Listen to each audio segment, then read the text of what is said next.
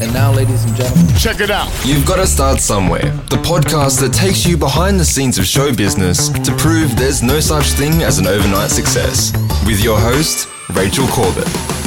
Welcome to the show. Today I have one of Australia's most loved comedians, a TV and radio presenter, host of the B Team on Sky News, and one of my favourite humans in the whole wide world, Mr. Peter Berner. All right. Am I really one of Australia's most loved comedians? yes, everybody I ask and every bio I read tells me that you are. Yeah, but I wrote most of those bios. Is there anything weirder than when, because this is part of the business, you have to write your own bios. yeah. Is there anything weirder than that third person? I just can't do it. I don't like doing it. I'm o- overly humble in my bios. Oh, Pete Berner's done some stuff, and, and then other people are reading and go, mate, you've hosted four TV shows, you've done this, you've appeared on everything. Oh, yeah, but you sound like a knob. Meanwhile, you say that as a leaf blower fires up in the well, background. see, this is showbiz. This is showbiz. I must mention that this show today is being done from the uh, the attic in my apartment. Seriously, what, I, what I don't get is I don't. I've never understood. I mean, I'm not the only person. Everyone makes this observation, but a rake. A, a- but, but no, seriously, it blows leaves. It doesn't even.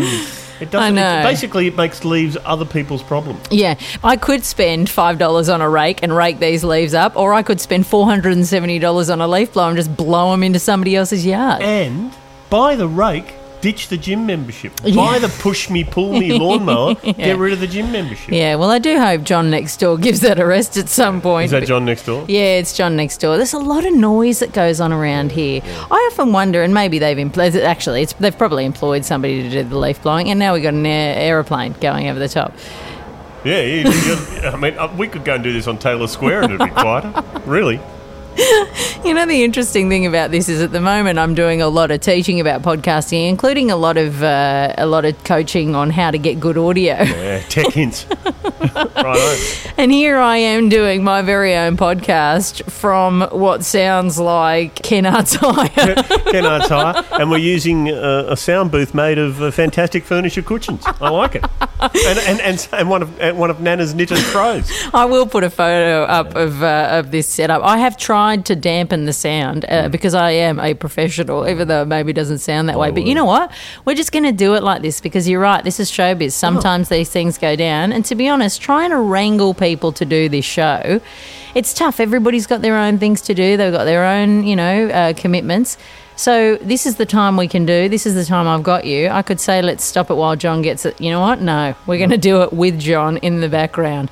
When you were a kid, what did you want to be when you grew up? I thought for a long time I wanted to be a cartoonist. I wanted to. I liked the idea of working from home, drawing cartoons, and then sitting on the train going somewhere and having people giggling beside me as they read what I did. I don't know if I ever had a burning ambition, to, and that's my problem. I've never had a burning ambition to be anything, and I think that's a real problem. I think if I, I envy those people who are so sure of what they want to do and are hmm. passionately engaged in something at a young age. I want to be a lawyer. I want to be a teacher. I want to work with animals. I wanted days off. You know, I mean, it, it, but but and it felt like a cop out. It felt really lazy. And now at fifty four, I'm getting a tinge of regret that I didn't wasn't more proactive and and determined and focused. But the thing man. about later year regret, I think, is that unless you made an active choice, unless part of you wanted to be more applied and driven and in a certain direction, essentially what you're saying when you get to that certain age and you regret those things is, I wish I ha- could rewind myself as an entirely different person. The reality is, if you went back in time, you weren't built that way. So you, I was lazy. I'm a lazy man. I think that's it. I, le- I left school in 1980. I did the barest amount I needed to matriculate. They, I didn't know what I wanted to do, and oh, I'll enroll in science at Sydney University. How much does that need? 274. So I got 294. You know, just enough to get into science. Spent the time at the pub playing snooker. Didn't go to lectures. Failed everything outright. Got a, I still got the document at home that said fail, fail, fail, and computer science discontinued. Fail. Failed everything. Left didn't want to be a scientist. My school school was not uh, something that I really engaged with, uh, and then I got a job as a copy boy at the Mirror. And then after three months, I got a job in an ad agency as in the dispatch department, wrapping parcels. Got retrenched a year later. Sat around for a while. Then my parents said, "Get off your ass! You've got to get a job." And through a friend of theirs, got a job as a cadet auctioneer in Newcastle. Spent a year in Newcastle, then drifted back into advertising for a couple of years. Then went overseas, and it was never really committed backpacker either. It was it really wasn't. I, you know, in, in hindsight, I probably should have stayed away longer, but I came back early. Why did you come back early? Oh, I don't know. Did you just not know what to do? I had no idea what to do. I was literally drifting around, and then I got back into advertising, drifted around there. It was never really a great in that, you know. I mean, mm. there was I left one job, and I'm sure there would have been unpaid invoices in the bottom drawer from suppliers that they would have found and gone, "Why haven't these people?" Mm-hmm. I'm just not committed to it. Mm. Didn't give a shit. And, and then, then ended up falling into stand up. That's the only thing that, that I, the only job I've ever had, and I was doing it for free. I would go down every night of the week to a comedy club, every night of the week, day in, day out, every night of the week, and just hang out. It was good. There were, there were dysfunctional people, and I felt comfortable around, and I felt like a creative. You know, Yeah. I felt like, oh, I'm an artist, I'm a performer.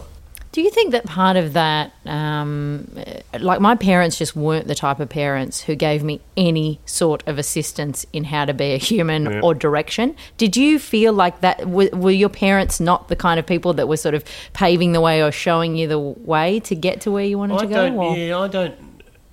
I think I was a concern to mum and dad because I didn't tick the boxes. Hmm. I didn't pick a, a traditional career path. I didn't have a, a focus, or I wasn't driven. I didn't do homework. I had to be uh, argued and, and berated into doing anything.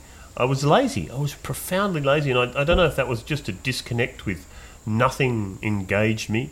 I don't think the school I went to was particularly, in those days, it was not a school that it cut students to fit the cloth, not the cloth to fit the student. You mm-hmm. know, and so a- a- and, and even to this day, you know, write an article for the paper. Yeah, yeah, yeah, righto.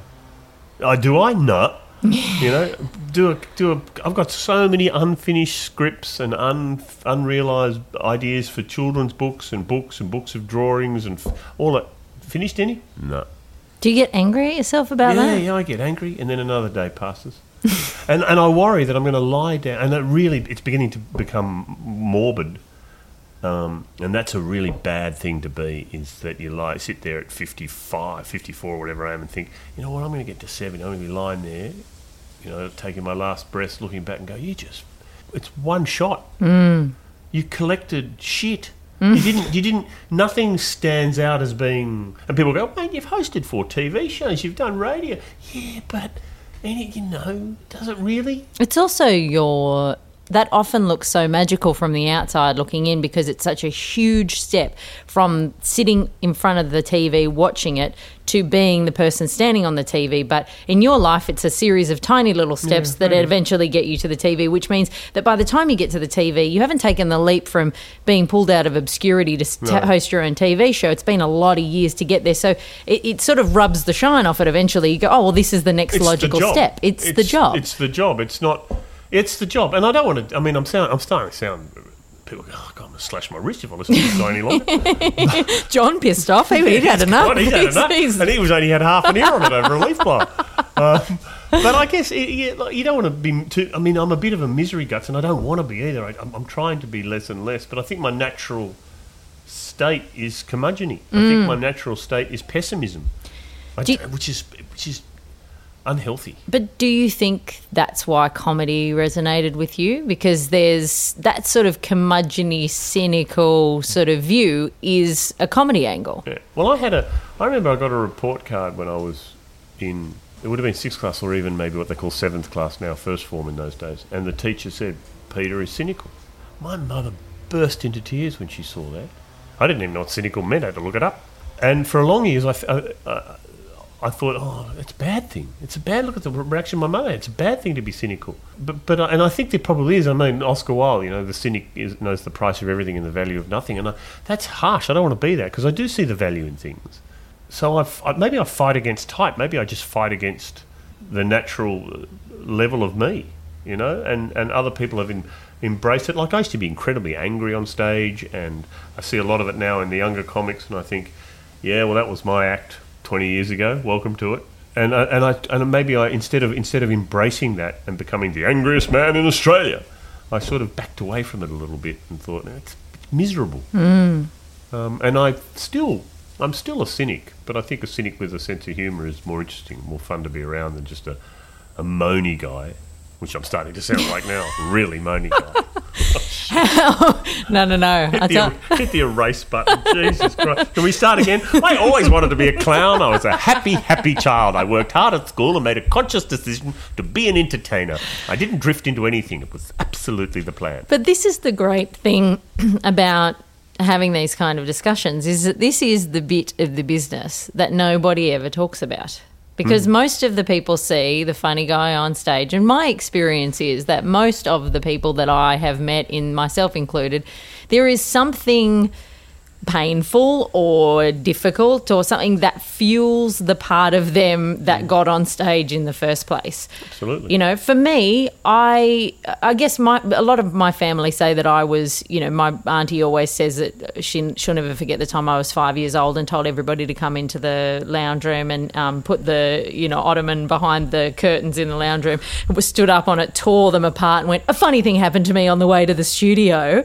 I mean, I Are don't know. really? Yeah, I don't know where that came from. So my auntie always said, "Oh, we always knew you'd be doing something like this." But for me, I uh, I remember distinctly it being when my parents broke up. All I wanted to do was get on stage and do drama, and do, like I had this reckless abandon of I don't care if I make a fool of myself. Like I wanted that high of getting out there and, and taking risks and doing that sort of stuff. That was the catalyst for me you know, during that shitty time to sort of push myself onto stage. And I think a lot of, I've never met a performer who goes, you know what? It's just been a real easy ride for me. Yeah. Happy childhood, really happy life, don't have a worry in the world, don't have to, like, I've never met anybody like that. We do dwell on our lives more than other people. do. Other people, uh, uh, part of me is very envious of those guys that have a job. They go to their job, they come home, they have a beer with their mates, they go for a bit of a fish, they come home, they hug the family, they pat the dog, they sit down, they have a beer, and it's all. And, and they don't. There's no existential angst in any of mm. their life. I spend my whole life tortured about my whole life, you know, and mm. it can be draining. It's physically draining. You think, oh mate, just have, get some friends, go out. you know? And the interesting thing is that there are some of those guys going home patting their dog that would kill for your life. Yeah. You know, Yeah. that would kill Well, they, they kill for what they think that life is. Yeah, exactly. For the experience of being on TV Yeah. or those kind of things that See, people say to me, you know, oh, it must be very hard to do stand up. I would say doing a 40 hour week is much harder. Yeah. Being responsible for a payroll, Yeah. much harder. Having a job and, and, and paying the insurances and having meetings, much harder than what I Mm. do. I've got to work tonight for 35 minutes, 40 minutes. If I'm having a great time, I'll do 10 for free, you know? Yeah. And that's, and, you know, and for that, I'm, you know, someone's going to pass me some money folded up in the palm of their hand, and I'm going to go, when I get home, I'll unfold it and it'll be 50 bucks short. That's, the, you know, but it's, it's, it, look, it's, and I, ca- but unfortunately, you can't do that every night of the week in this mm. country anyway. I certainly can't. I can't do it every night of the week, so I can't make a living that way. Why I did it? It's interesting when you're talking about being on stage. I think for me, it was hiding in plain sight it's it's one of the few places on the planet that I am at peace is in mm-hmm. front of total strangers, and there's something. I'm sure Freud would have a field day with the fact that you're the, the, the most the best relationship you have is with 100 total strangers. yeah. But you know the Zorro thing is you turn up, I speak, and then I go. I've never been one for hanging around afterwards. I'm awkward around people. I don't, to borrow John Lovitz line in The Simpsons, I don't take praise very well. you know, I don't. It's, I, it's like this is what I, I'm here. I've said what I need to say. Goodbye. I'm, I'm gone now. And then I walk by myself back to my car and drive by home and watch episode of Law and Order. And it's not it's not showbiz. I think there's a lot of people like that. I often, you know, friends of mine don't understand how I, because I'm the same. I feel a lot more comfortable in front of 100 people. And the, the thing for me, I have massive social anxiety. If I walk into a room of people, like a, any kind of celebrity or red carpet event, kill me. Yeah.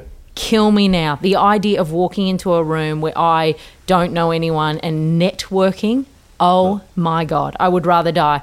But the reason that I feel more comfortable. That is a big, big thing you need to do in this business. I didn't do it, and you quote unquote pay the price. Networking, kissing ass, being at the party, shaking hands, all that, backslapping, critical if you want to if you want to move to a level beyond your nat- where your natural talent will get you. but you can pick and choose the people that you network mm. with, I know. think. I don't know in this business. I don't think I think you got a network. I mean, you know, my wife would say, you know, pick three people you need to talk to and then leave. See, I find myself at events like that talking to security. I'd rather Yeah, talk to security and the sound guy. I'm so the same. Yeah.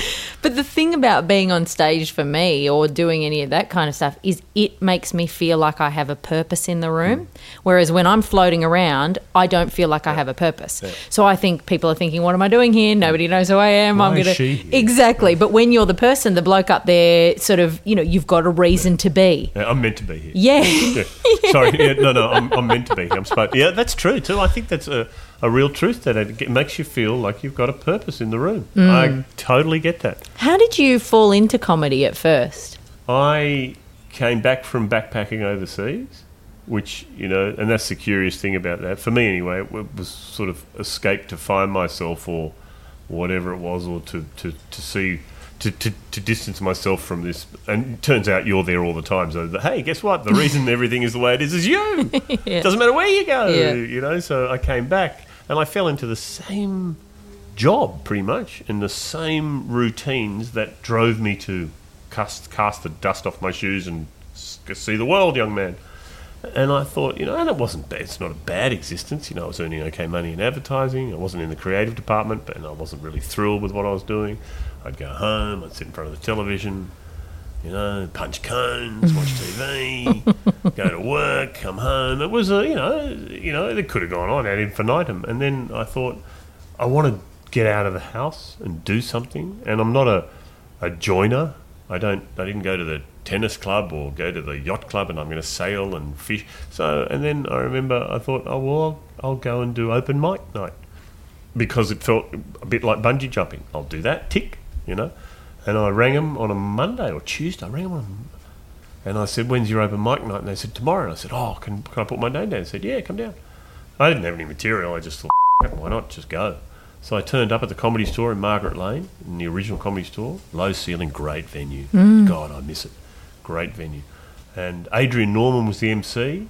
All, a lot of my mates and were sort of starting at the same time. I don't know if they were all on the bill, but I know Akmal was starting then, was, was sort of start, new on the scene then. James O'Loughlin was new on the scene then. And I got up and I did five minutes. I got laughs. I don't know how I got laughs, but I got laughs. And I went to the bar afterwards. I'm sitting there, and Adrian Norman came up to me and said, You did all right. Stick at it. It's all right. You got laughs. What did you do? What gear did you do? Or did you just get up there and make it up as you I, went along? I remember the first thing I ever said on stage. It was at the time of um, the Satanic Verses, Oh, and yeah. every comic was doing jokes about Salman Rushdie. And I got up, and the first thing I said was, "I'm not going to say anything about Salman Rushdie." Right? oh, well, that's easy. And then I, and I just, I don't know if I had any material. I had a couple of ideas, and I, and I, and I did, and it's a hard five minutes, legs shaking, sweat coming down the brow. It's a long time. But I was hooked. I was hooked. I was, and part of it was also I wanted to go back. I wanted to see what was backstage. And at the end of the day, it's some brooms, a mop, not a lot of space. but that was that to me was s- s- sacred ground, and it was it was a behind the velvet rope. You know, it was that. Mm-hmm. And the, the the price you pay for doing that is you've got to go on stage. And then I became just a bad smell around the comedy club all the time. And you go through process. I guess it's the same now. You would go down and you'd do every open mic, and you'd get on Monday night open mic, all the open mic. Then you go to Harold Park and do open mics there, and then and then you go after the comedy store to do a to an unpaid support on a Friday night. And they put you in front of the big room. You know, you think, shit, I'm there. You know, and then the, one of the great moments I always remember. And then you start getting a paid gig and this that, and the other thing. And I remember, and you're always still sitting on the fringe, and around the table at that time was the Graham Hughes, Vince Rennie Smelovich was around, Alan Glover was around, Rick Carter was around, Anthony Ackroyd was around, Rodney was still around. And then I remember standing at the bar watching the sort of centre table of these comics. And Gra- I remember, to this day, I remember Graham Pugh looked at me, and I've, I'm a big fan of Graham. He's not doesn't do stand up anymore. He's a genius. Um, he shifted to his side and said, "Come, come and sit down." And I thought, I've been invited to the table. Wow. That was a real moment for me. I thought, man, I'm a comic. I'm a comic now. I can call myself a comic. And there's a lot of people in the game at the moment, and I occasionally go down to open mic nights where people who've done three over mics will get up and go, you know, I'm a comic. And I, I feel like I'm not even close, mate. Anthony Murher had a great line. He said, "Stand up comedy is a ten-year apprenticeship, mate. Hmm. Come back in ten years, then you're a comic." I've done two open mics, you know, as a comic. Get not even close. Do you feel like those early days? Because I think, you know, the 80s and 90s for comedy. I don't know whether this is classic nostalgia that we all go through. Oh, it was better back in the old days. But, you know, the, the years when you had comedy on the TV all the time, your fast forwards, your full frontals, where people were Big gig. big gig, like stuff where you can still quote lines from those shows back then. You All know, the names, a lot of the big names today, cut their teeth on that. yeah. But those were all of the people, you know, too, that were doing the circuit around that time. They all became the radio stars of the late 80s and early 90s. Exactly. And things have very much changed on the landscape now and how things work. Yeah, I think so. I think, well, see, none of the people that I knew as a stand up when I started had a f- five year plan. None of them had a career in mind. It was basically just a group of, you know, awkward social misfits getting together and doing jokes and getting paid 60 bucks and whinging that they got paid 60 bucks, but the truth is they do it for free. um, and then then came the Vizards and the this and the American scene, and you and people looked at it and went, "Wow, it's a business." There was no there was no management around when we were started. You know, the, the early managers were just people that went, "Oh, I have a crack," and now though it's a business, and comics come to it going, "Right, this is my plan. I'm going to do open mics, and I'll do this. I'll do f- festival shows. It's got to have a festival show. Tick tick tick. Got to have a festival show." I didn't do a festival show for ten years. Yeah. Um, and, but now you do a festival show, and then I'm going to get management, and then I'll get do, do the project, and then I'll be the morning guy on one of the Melbourne stations, and then you know, and I'll do this. And it's a career plan, and it's I, I look at it and go, wow, okay. I didn't even hear the expression callback for 15 years until someone said, oh, he just you see that guy's callback. I said, you know, well, what's a callback? Oh, you know, he did the joke about the dog, and then did the what you mean? He talked about he referenced the joke. That's got a name. I didn't know it had a name. Had a name. It's called a callback. Fantastic. All right, I learned something. Um, so it's it's now much more of a business. Yeah. And there's management and there's big money in it. You know, if you get, um, I mean, you look at people like Carl Barron and what have you, uh, who's a big, t- the big biggest touring act in the country by a long, by a country mile. Earns great. I mean, it's it's it's it's big money. Mm. If you sell out the Enmore, think about, you know, you're you're not a band. You're not dividing it by five other guys in the band. Not a huge amount of overhead. You and Not a pair of jeans and a pair of jeans and a carpet if you want it, and, and, and a mic and a stand, and that's it. No rehearsal weeks, none of that. You rock up to the Enmore. If you've if you're good enough act, you've got two thousand people paying what sixty bucks a ticket to see you at More. Do the maths on that. Mm. It's good earn. What about? It takes a long time to get there. But yeah? It's good earn. What about um, uh, you know, obviously comedy. While some of it is, you know, getting up on stage and having a crack, a lot of it is actually working out which jokes work, retrying material, giving, you know, writing stuff. As somebody who is, by their own admission, someone who doesn't like to sit down and work stuff is just a bit lazy. Did you work at that No. hard or no? No, I, I in uh, uh, uh, no, I've never been a great writer. I've tried in the early days. I thought, oh, I've got to write stuff. So you sit down and write. No, bored. Yeah. Do something else. Do something constructive. No, no, just sit around and pick my nose, watch telly. Oh, so not constructive. No, no, it's not like I was, you know, you know, I was just Reading somebody else's comedy writing. Right. No, yeah. I was just, just. Uh, it's, I, I mean, I thought to myself, like, if, if I'm doing that, I may as well get a job that Mm. pays. If I'm going to be working, I may as well get a job. So no, I. But I did make a a point that in the early days of doing the five minute, the open mic stuff, I would get in the car when I was driving to the Harold Park, and I would think, if I can't think of anything to say between now and when I get to the Harold, I won't go on. So I put myself under the pressure of trying to do something different every time I got on stage, and sometimes I would walk on without a thought in the world and just go for it. And some of the best stuff ever comes out of that great stuff. You know when Bugs Bunny painted himself into a corner and then had to paint a door to get himself out. That was me. I, Yeah. I sometimes I would go on stage and deliberately piss the audience off, so they would hate me and then win them back. I like to surprise myself on stage. Yes, and over the years you develop a box of Lego pieces and you pull them out and you build shapes with different ideas and diff- oh, that's I haven't said that for a while, and and that might lead to a whole new bit. And some of the bits that I bits that I have now started as one line and then you build on them.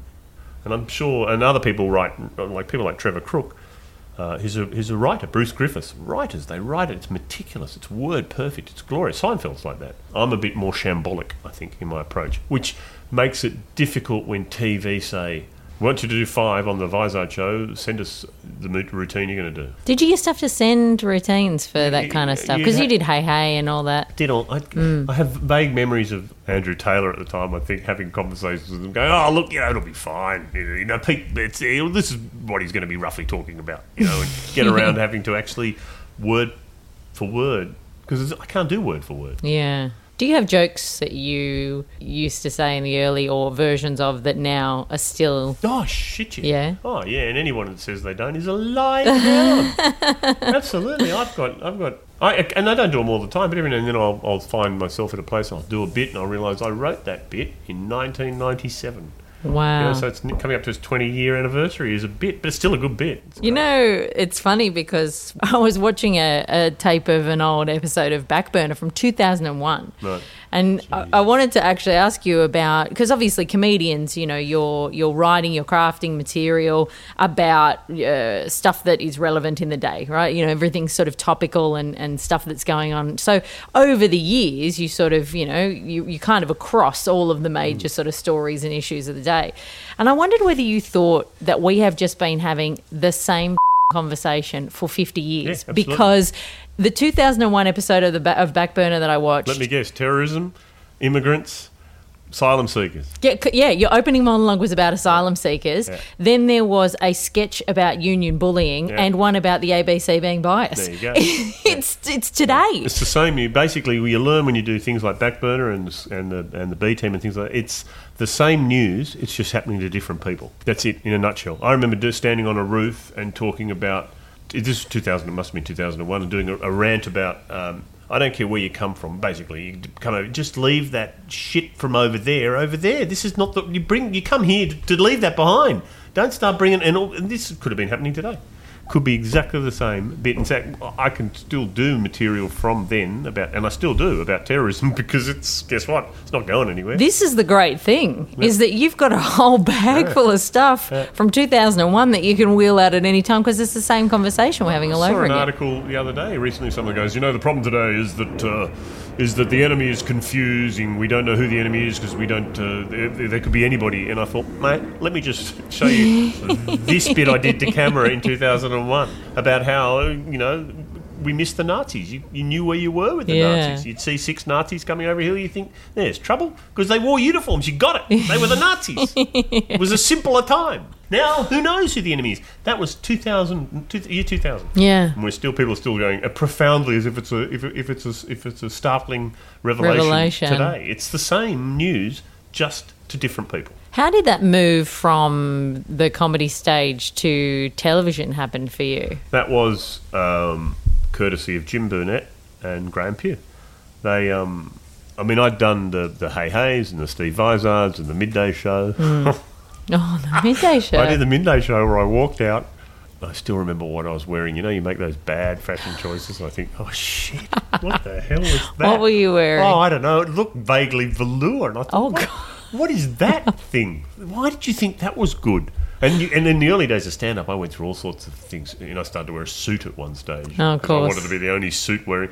Really? I remember one night at the comedy store, uh, in, when it was down at Jamison Street, going out and rubbing my name off the chalkboard and tr- trying out different last names. I didn't want to be Pete. No, no, no. Peter Toon. No, no, no. And then I'd come out, Peter Jackson. No, no, no. And all, I did that uh, all night. I kept changing my name to see which one suited, which one was a Wow. good stage name. Shows a lack of confidence in self, doesn't it? um, so the transition. So uh, Jim, Jim and Graham had been asked to develop a television show that was going to be pitched to the ABC. And Jim, God bless him, one of the greats, he called me in and said, "Come and help create, write this, to format this, develop this." It ended up becoming BackBerner, and then they were saying, "Well, uh, you know, we need a host," and Jim said, "Well, he should host it." And I mean, I was nobody. He should host it. They went, oh, what? Really? Yeah, yeah, get him to host it. And then they actually auditioned me. I think that Shaun Micallef auditioned for it. I think, I don't know. Uh, but they said, oh, I'll give it to him. I think it's because I was a bargain, you know, a bit of a writer, a bit of a performer, same bargain basement price.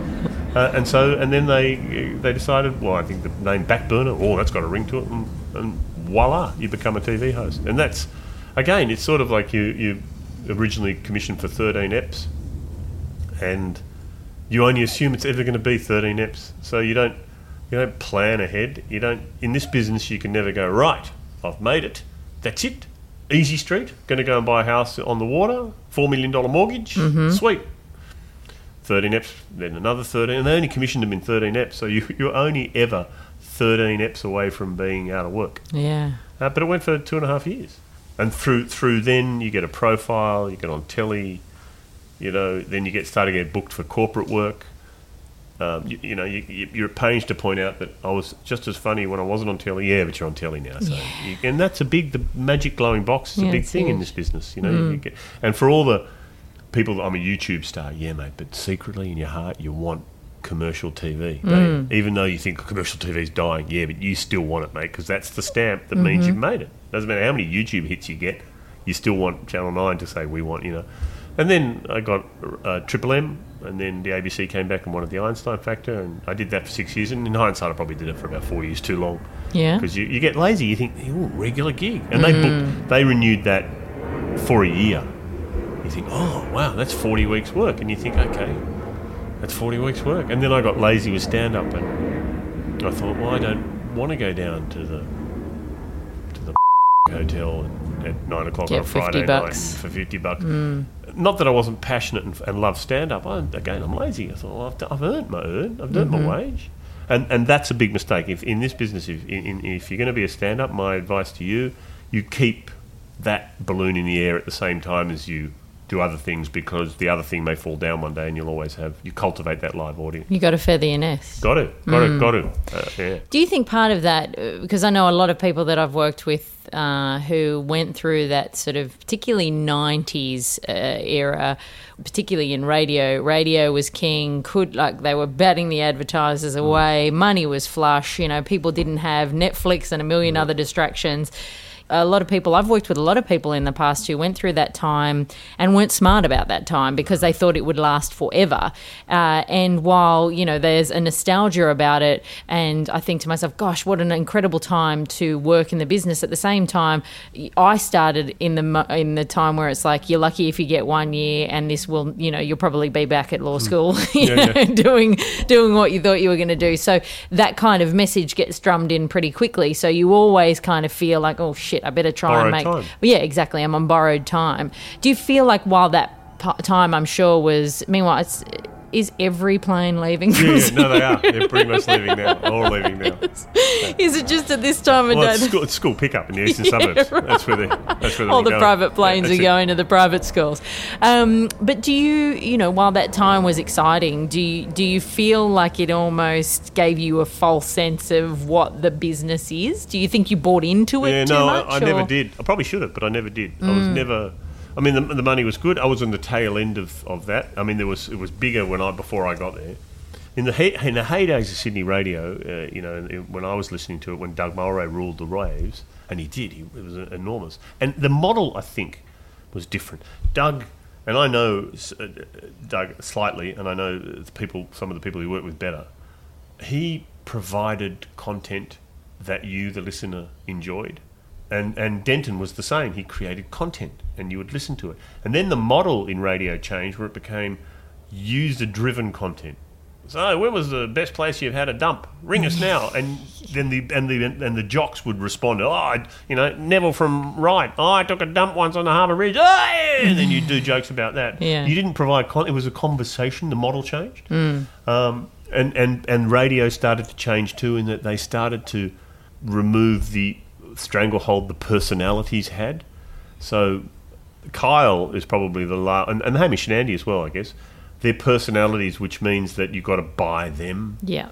Whereas I was part of that cage model, eminently interchangeable parts. the, the cage is an idea. The Yeah. cage. It's like it's like a computer. You remove that and you push in a new component. Yeah. Whereas The Andrew Denton Show was the Andrew Denton Show. Hmm. Doug Mulray was Doug Mulray. Kyle, Jackie O was Kyle and Jackie O. But that's when you end up with the Grill Team and the Cage and the Breakfast Crew and the this eminently replaceable talent. Yes, but yeah. the overriding brand remains the same. And I think radio started to. I mean, they've gone a little bit back the other way now with because they realise talent is king. If you find someone who the audience love, like i.e. Hamish and Andy, sky's the limit. You know, they ask what they want, and they get what they want because they bring people to the radio station. But basically, all these mediums, TV and radio, are just bits of content separating ads. Yeah, You know? You're the bits between the ads, really. For you, then, the way that you work and come up with content, radio must have been a great fit for you oh, I because that radio. is the Love great joy of live. Let's just see what happens. Let's prep what we're going to talk about, and when we're in there, let us see where this ball goes. see where it goes, and it can only be as good as it is in that moment. And yes, I could go away and think about it more and craft it and rewrite it and redraft it and what have you, but that's work. Yeah. Let's just turn up and, and say some funny stuff, and hopefully it's funny. And could, yes, it could have been funnier, probably, but right now, right here, right now, it's gone now. Mm. Um, there was a great, I think it was Tim Smith once said, um, the difference between radio and television is in television, the lawyers say, you can't say that. And in radio, the lawyers say, wish you hadn't said that. and, and, and there's an immediacy to radio that, that I much prefer. If I, you know, people say, which one do you prefer? I think stand up first and foremost. Radio is akin to stand up as close as you can get.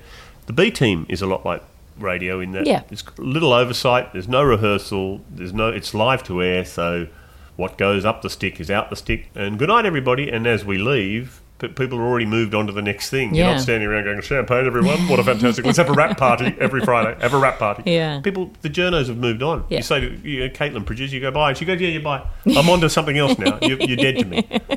Um, and I love that. That's just, okay, all right then. Uh, but TV, the, a lot of TV crawls up its own arse of its own self-importance. Oh, aren't we magnificent? We made television. and it's such a uh, I don't know you're so it's so overthought in a lot of ways and I think one of the great things about coming up through radio is that you find it, it's, it tends to be that natural progression of ending up in TV or radio you know it's a, it's a, it's one of those natural crossovers but I often find when I do stuff in television, you know, it's the radio that makes me good on TV because you think, well, the set could fall down around us and we'd still be able to keep having a yap. But it's it's also frustrating because you feel like you're in a straitjacket sometimes on the telly. You're yeah. just like, God, why do I have to? What do you mean? Just let Do it we just-" again. I don't want to do it again. It was great. Yeah. you fluffed it. People fluff stuff. Yeah. You know, they do that. It's normal.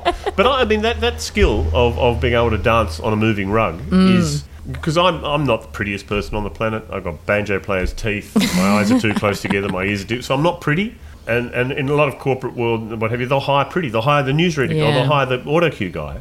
The problem with that is they don't dance on that moving rug. Mm. You know, I've, I've walked out of it, and I've said that to corporate people. When you hire me, if you hire me, you get someone who can, when the sound shits itself, deal with it. Who's not just going to stand there and go, "We have to wait now." The auto cue's died. I can. I've got nothing to do. So when when they come up to you and whisper, "Listen, the, the guy's drunk. He won't be in for ten minutes." Guess who can fill ten minutes? You Yes. know? and that's a skill you develop in that live TV uh, stand up, uh, radio stand up environment. Um, in in back in the back in the day, the Kennedys, the Newtons, the Lanes, and all these guys came from the club scene. You know, they came from either the club scene or radio, so they worked live audiences. You know, so they knew how to do the business if they had to. If the, I mean, I've walked out at a corporate gig once, and the, the lights shut themselves. Darkness, twenty minutes.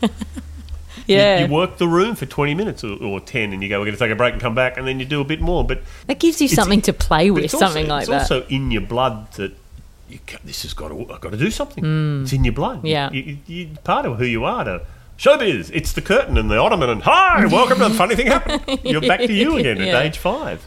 Do you think you've changed over the years? I think I'm a better act now than I was. Yeah. As- professionally, yeah, yeah. You can thank the things like BackBerner for that and the radio because it, it, it imposed a discipline on me that I was avoiding. Mm-hmm. And that's the discipline of reading the paper, actually having an idea and thinking, oh, I'll make a note of that. You don't have to write the whole thing out, but just a note of the idea. Mm. Um, so there is a discipline that comes with achieving, being hired to do stuff.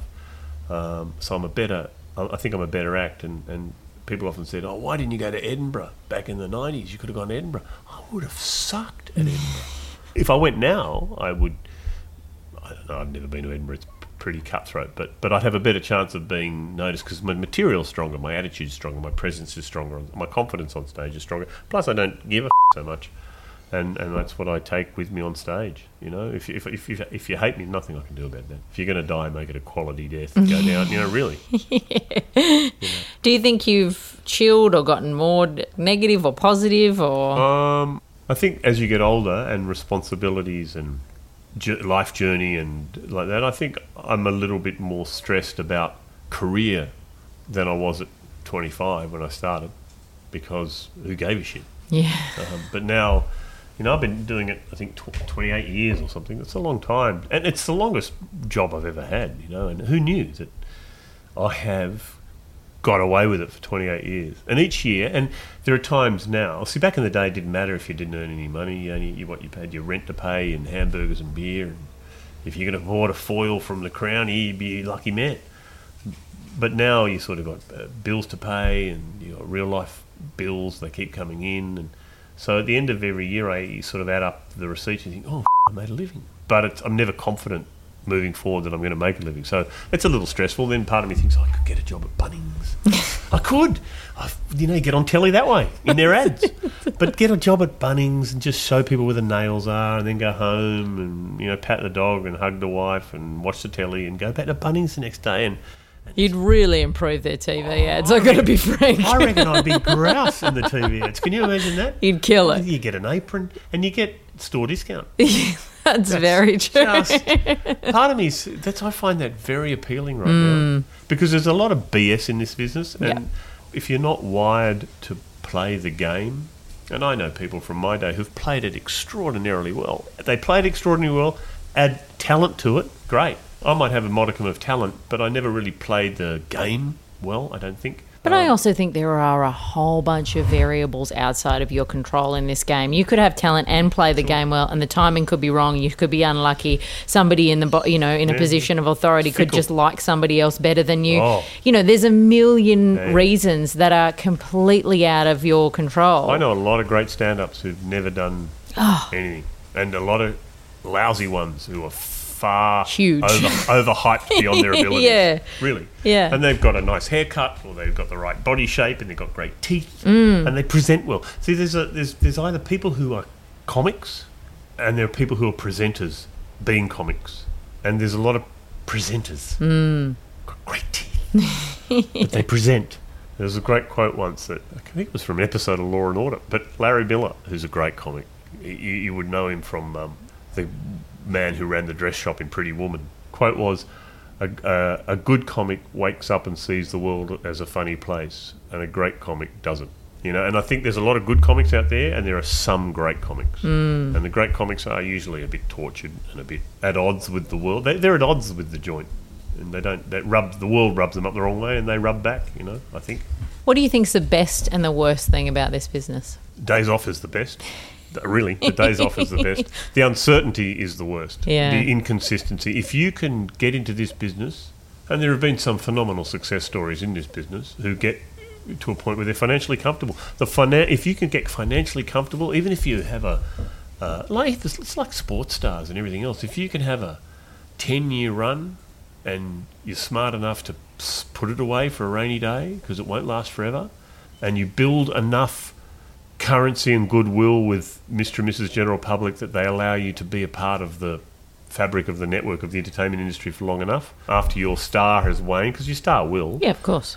then you've you've won the lottery because, mm. because to me that's the, the, the, the downside of the business as I get older is the inconsistency of it and the uncertainty of it unless you are lucky enough and there is examples like Hamish and Andy have cracked it Rove cracked it um, Hughesy's cracked it uh, Carl cracked it Jimeoin cracked it all those guys they, they certainly and they cracked it at a level that they went through that level of just doing well to I'm right now, and I'm, I have permission to be me forever now. Bert Newton cracked it, Graham Yeah. Kennedy cracked it, Don Lane cracked it. There's a lot of that sort of, you know, Rob Brough, not so much. you know what I mean? You know I what I mean? still see him when I go up to visit the fam in Queensland. He's reading the news. yeah, that's right. And I've such a I have such a soft spot for old absolutely. Rob. I and he's done. And look, you know what? He's he's a survivor in the business. You know, and there are, and, and some would say Pete Berner's a bit like that. You know, he had his, he was in on the telly, and some people remember him from the telly. A lot of people don't know who he was. A lot of people you've got to go to events. You know, excuse me, I'm, I'm the I'm the MC for the event. I don't I don't have that sort of wow, you're here, open the door. uh, I've never been that guy, so maybe I've developed enough that allows me to live a little bit in the psyche. Mm-hmm. Um, and if I can get to retirement age, I'll never I'll never pack out the Enmore. I know that if the Enmore was packed, I'd give them a cracking show. Mm. But my name on the marquee, I don't think is going to sell enough tickets. You know what I mean? Yeah, You- yeah. You- you- if you play your cards right, you can and you and you and you play the game, and a lot of it is down to not resisting. Shaking the hands and slapping the back and going to the business and doing the thing. Taking and Instagram photos. Taking the Instagram photo and self promoting, and there's Yeah. a lot of that goes on. If you can be prepared to do that and you become a marquee act, God bless you. I'm, I'm, I, I can provide a good night's entertainment to the nine people that are there. to, the, to the nine pre-sales, and, and they, I love the way they always go. Look, we're expecting a lot of walk-ups. Oh, really? What? 15, 1500 walk-ups? Would there be fifteen hundred? Do you think? No, no, not fifteen hundred. Should we cancel? Let's cancel. Let's cancel. Cancel it, and we'll roll the tickets over tomorrow night if they can come. I've had that too many times. Oh, that's so funny. All right, we're almost at the end. It's time for the final five. Ooh. Number one, your biggest regret. Either it could be something you said no to or a gig that you did that you wish you didn't. listening to other people when I my gut said do what I want, do the material I want to do. Sometimes in this business, people go, "Oh, you probably should," and you think afterwards, you think, "No, I should have just gone out and done my bit. Do what do what it is you do. Don't listen to other people." Your dream gig or something that you haven't crossed off the bucket list yet. Oh, I don't know. I've done. Um, you know, my dream gig would be you know one night only at the Enmore and it's packed. Yeah. That'd be great. It's not going to happen, but it'd be great. I mean, it could happen if I didn't sell any tickets and put it on for free. Even then, I doubt I'd get a full house. I don't know that I'd have that's. to go out and get busloads from the airport and accidentally deliver them. I think you are Uh, harsher on Yeah, I yourself. don't know. I don't know. I think you've got to be you've got to be realistic too. You've got to be realistic, otherwise you'll burn money hand over fist. Hmm. Pete Berner at the Opera House. Hello. Is this on? yeah, mate. We're going to turn it off. Is there any one big idea you had in your years of radio or telly or whatever that just never got up? I went to networks in the mid mid two thousands because I used to be an auctioneer, and I went to the network and said, "Look, I've got an idea for a show." Where, because everybody's got storage spaces now, everybody's got these storage lockers and they forget about them. Because I'd just done the same thing. I'd just taken 15 grand's worth of gear to the tip that I'd left. You know, it cost me 15 grand to store it, and most of it went straight to the tip. I said, I'll go in, We'll pull them apart. We'll pull out all the stuff, and we'll talk to the punters about it. We'll get backstories and what have you, and then we sell everything they've got. They're not allowed to pick anything out of it. We just sell it. They volunteer their space, and we sell it. And they went, "Nah, not going to work." Sure enough, storage, Hang on a second. Storage wars, porn stars, all that shit came. How's that for pissing you off? Oh, I don't know. It might have already been. Might have already. I don't know when it had started in the states, but I don't. It hadn't manifested here yet. So, That's my great fear because, like you're saying, you know, I think little ideas on scraps of paper that never get done because other shit comes up is the story of most of our lives. Yeah. And I think, but it's the same thing right place, right time, conne- connections. Absolutely. I've got ideas uh, that I share too often with people. I got an idea for a movie to some bloke in a pub. um, a- And I've oh, look, I've had it with jokes. I've done jokes and I've flicked it on. and The Simpsons are doing it. You go, you know, I did. Do, you can't go on stage and go. By the way, I did this 15 years ago. Yeah. That was my joke then.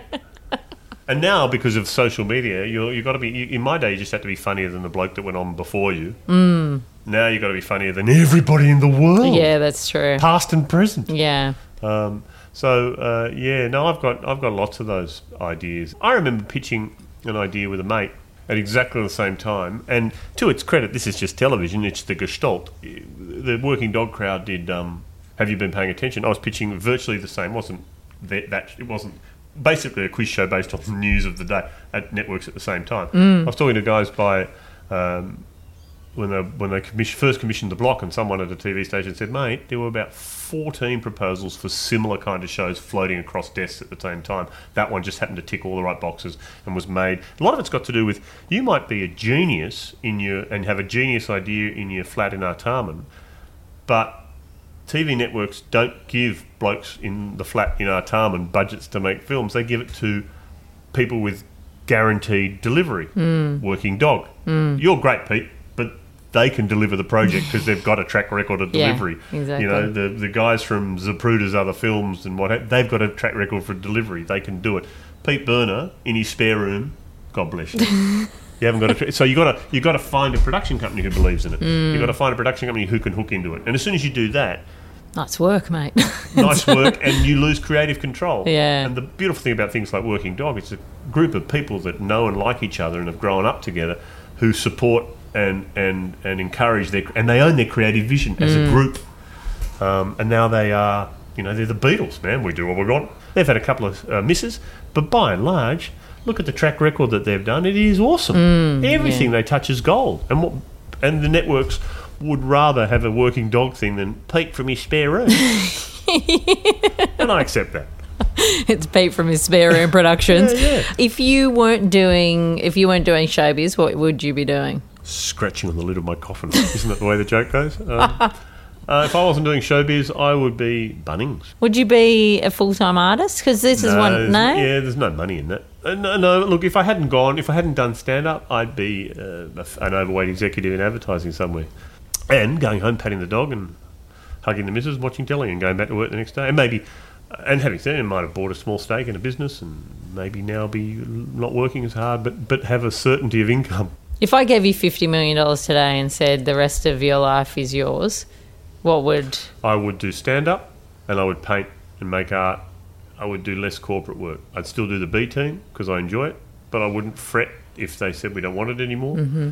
I wouldn't chase it so much. I wouldn't care that old mate got a job on radio or that show's being commissioned or his tweet got retweeted more times than your tweet got retweeted. Wouldn't worry me. I would I would make painting and I would make art, bad art that no one wanted. I would do jokes that some people like and do TV until someone prettier came along. And finally, what's your advice for people who want to get into the business? I don't. No, get into it. It's great. It's a great. It's great fun. It's unpredictable. It's hard work if you're prepared to do it. Network the shit out of it. Network, make friends. Um, if you want to be a remote angry loner, you end up, you know, talking to a microphone between two Freedom furniture cushions and Nana's rug over the top. With planes going With over planes every going two over. seconds and John leaf blowing next door. who's probably more content with his job than you are. That's no, it. It's it, yeah, you just got to look. Do it. I reckon. Do it. You, you- look. That, that was one of the motivations behind me originally. Is that I sat down one day and thought, I know what advertising is like. I know what this job's going to be like as it plays out. I always thought if I, if I and when I gave up advertising, I said I'm going to be a full time comic. I fully expected it to last a year, and I could then look back in years to come and go, you know, I spent a year being an artist, being creative, and I've you know stumbled upwards ever since. You're still here Still here. You're still in, bet- here. in between the cushions. in the heady heights of in the stardom. heady. This is stardom, baby. And I'm about to walk up to the train station. Uh, Peter Berner, thank you You're welcome. for coming in, chatting about your life and all of the ups and downs Hmm. of showbiz. Edit it kindly. I will, I promise. Gen- be gentle with me. Thanks for listening to You've Got to Start Somewhere. Thanks. To subscribe to the podcast, check out other episodes, and keep up to date, head to you've got to start somewhere.com. Thanks so much for listening. And if you've made it all the way to the end, that means that you survived the ambient noises. I tell you, it was like the world was against us. Every single thing that could happen in the neighborhood happened, but sometimes that's just the nature of show business. If you enjoyed the show, please leave a review wherever you download it. You can head to you've got to start somewhere.com if you want to check out the show notes pages for any of the episodes or have a look at some of the other people that I have interviewed so far. If you've missed them, make sure you subscribe to the podcast as well so you don't miss an episode. And if you would like to make your very own podcast, you can head to podschool.com.au, which is my online podcasting course that takes you through everything you need to create your own show, potentially with the sounds of wildlife in the background. Uh, next week, I am talking to Sylvia Jeffreys, the newsreader from Channel 9's Today Show. She talks to me about her career and the path that she's taken to get herself on the desk at the Today Show, one of the most coveted jobs in television, and the fact that on the road to a gig like that, not every job is great. I think potentially my lowest point Oh, yes. was I love sentences that begin like that. a dog fashion parade Oh. in Brisbane. one of the galleries was had some kind of Valentino exhibition, so they ran a fashion parade for your dogs, and you had to dress them in red for Valentino. Oh, and I had to do a full one minute twenty package on the dog fashion parade and which one stood out from the rest. How many cliches do you think Oh, was in oh, that? I can't even. I do you know what? It actually pains me to think about what that script was. I'd love to go back and find it. Actually, to probably.